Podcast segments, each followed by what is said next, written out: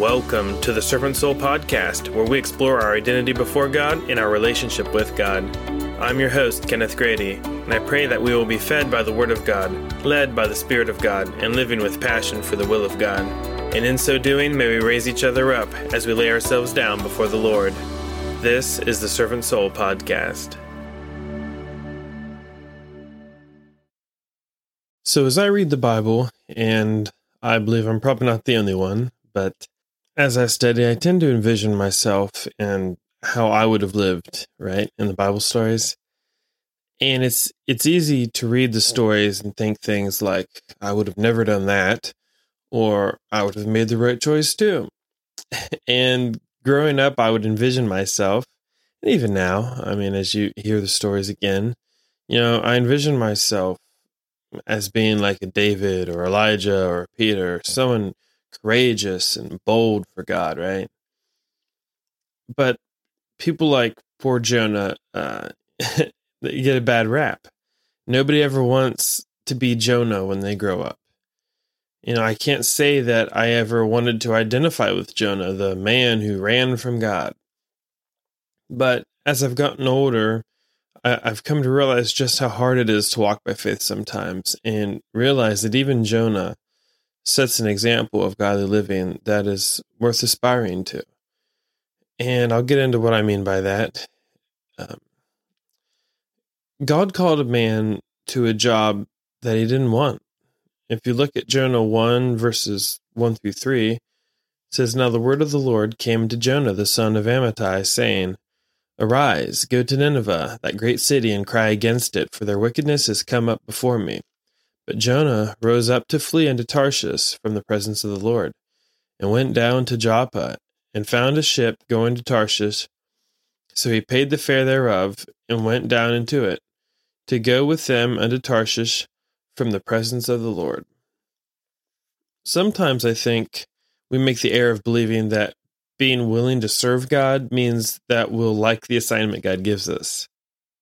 So Jonah's story shows us that sometimes pleasing God goes completely against what feels good to us. Somewhere along the way, I th- I think the church has internalized the sense that being called by God means feeling led to do something. Oftentimes, feeling led is just a spiritual polishing on the concept of I do what I want. Jonah was called to go to Nineveh, but his feelings led him to a ship in the other direction. So Jonah didn't listen the first time when God told him what to do. And I would wager that we can all relate to that behavior a lot more than some of the other behaviors we see in, our favorite people in the Bible. And yet, despite seeing how Jonah struggled the way that we do, somehow we don't recognize him as a good example that we can relate to. And it's easy when we read the Bible to just overview which people blew it and which people were rocking it, right? And then we've got this heroes column and a losers column in our mind. And so we just go through labeling hero, loser, hero, loser. And when we see the mistake someone makes, we just label them and move on. Uh, take doubting Thomas, for example, right? So Jesus, uh, you know, was resurrected from the dead. The disciples uh, were together, except for Thomas wasn't there when, when Christ came. And so, whenever he heard about it, when he came back to the group, he didn't really um, believe and said that, you know, I won't believe unless I can thrust my hand into his side and, and touch the prints in his hands. And um, so, we just label him Doubting Thomas, and that's all we know him for. And what a ridiculous label for us to put on Thomas. All of us have probably doubted Christ far more than Thomas ever did. I mean, think about the fact that Thomas, you know, for years left everything he had in life and followed the man Christ um, all the way through his ministry, uh, out into the wilderness with no food, no, nothing, no provisions, just trusting to listen to Christ. And here he makes this one mistake and he's doubting Thomas. and I think we call him doubting Thomas because internally most of us have a pride that tells us, you know, I'm better than that. And so we obviously need someone of a higher caliber to be my example, certainly not some doubting Thomas. So people like Jonah actually show us how to live when we fall short of obedience. And we don't have the luxury of throwing ourselves away when we mess up the way we do with others when we see them fail. And we have to live with ourselves. We can't just pick out a different story that's more heroic when we turn out to be a doubting Thomas ourselves.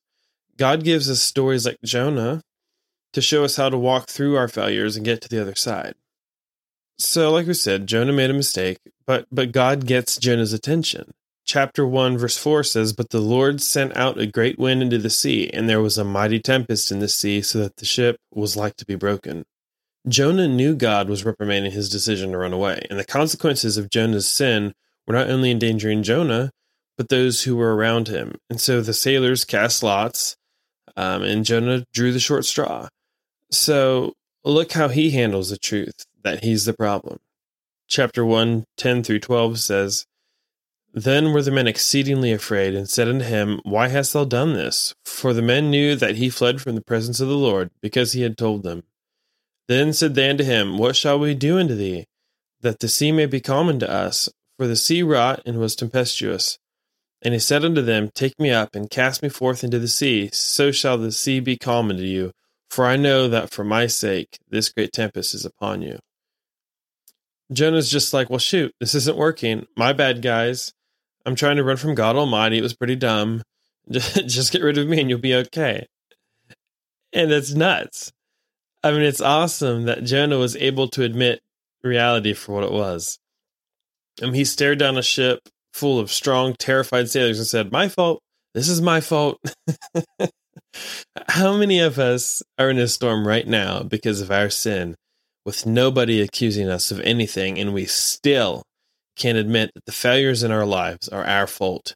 We just happen to be on the wrong boat, surrounded by the wrong people, victims of being taken in the wrong direction, caught in bad weather that wasn't in the forecast. Why, God, why? Jonah just grabbed the truth, as unpleasant as it was, and waved it like a flag.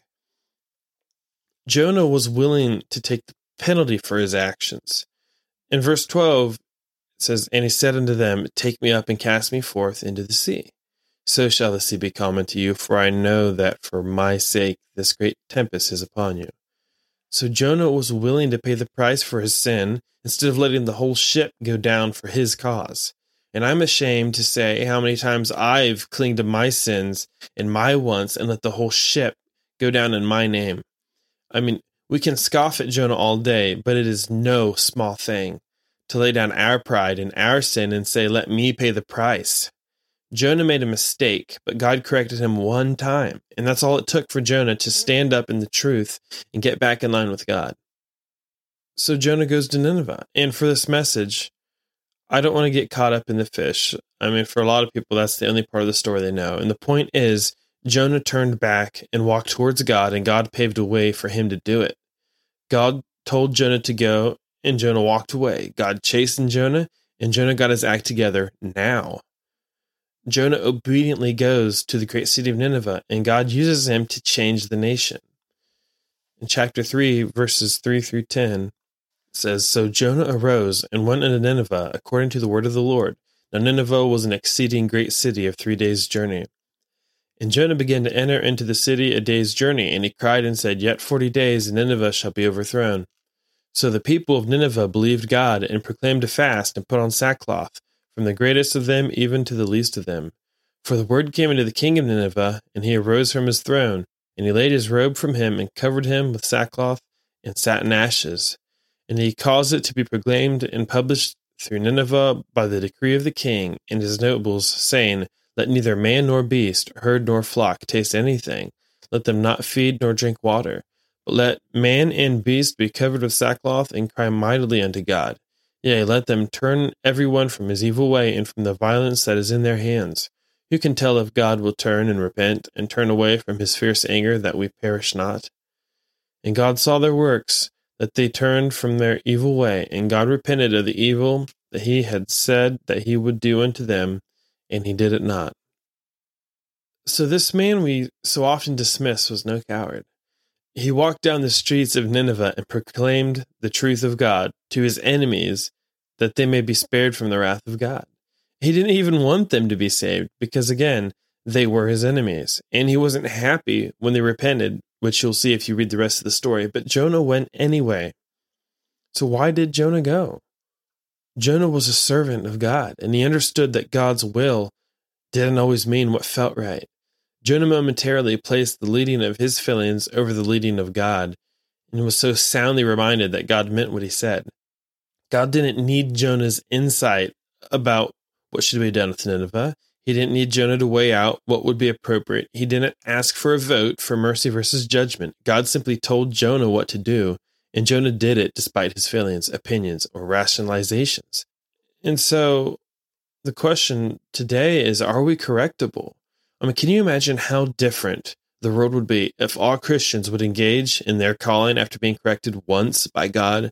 I mean, how many times has God said, go, go, go, go? And we're just like, nah. God convicts us. Nah.